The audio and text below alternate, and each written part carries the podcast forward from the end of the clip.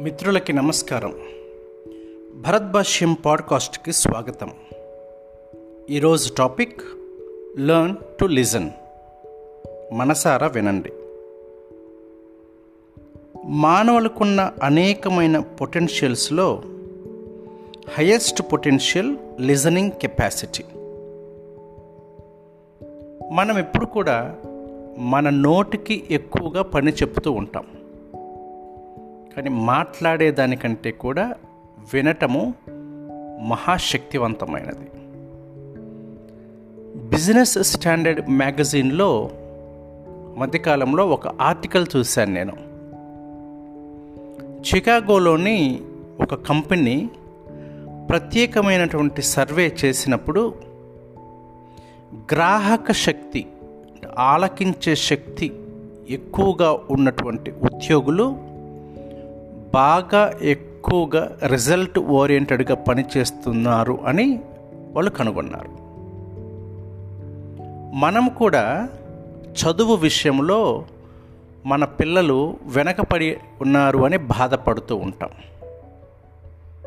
నా ఇరవై సంవత్సరాల విద్యా సేవ అనుభవంలో నేను గమనించింది కూడా క్లాస్ రూములో ఎవరైతే ఎక్కువ ఎక్కువగా కాన్సన్ట్రేట్ చేసి టీచర్ చెప్పే పాఠాన్ని వింటున్నారో వారు టాపర్స్గా నిలుస్తూ ఉన్నారు. ఆలకించకుండా దిక్కులు చూస్తూ పరధ్యానంగా ఉన్న పిల్లలు చదువులో వెనకబడి ఉండటాన్ని నేను గమనించాను. మనం కూడా ప్రతిసారి పిల్లల్ని చదువు రాయి చదువు రాయి అని చెబుతూ ఉంటాం.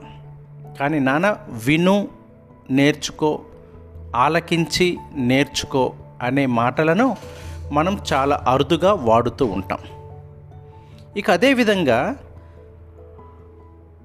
వినే శక్తి ఆలకించే ఓపిక మనకి ఉన్నప్పుడు మన సమాజంలో మన సంబంధ బాంధవ్యాలు కూడా బలపడుతూ ఉంటాయి.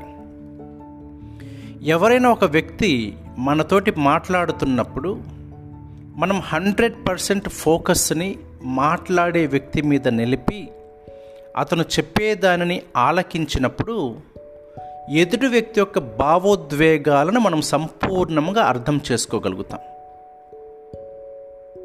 కుటుంబాలలో కూడా అనేకమైనటువంటి సమస్యలు ఎక్కడి నుంచి వస్తాయంటే పిల్లల మాటలను తల్లిదండ్రులు ఆలకించరు.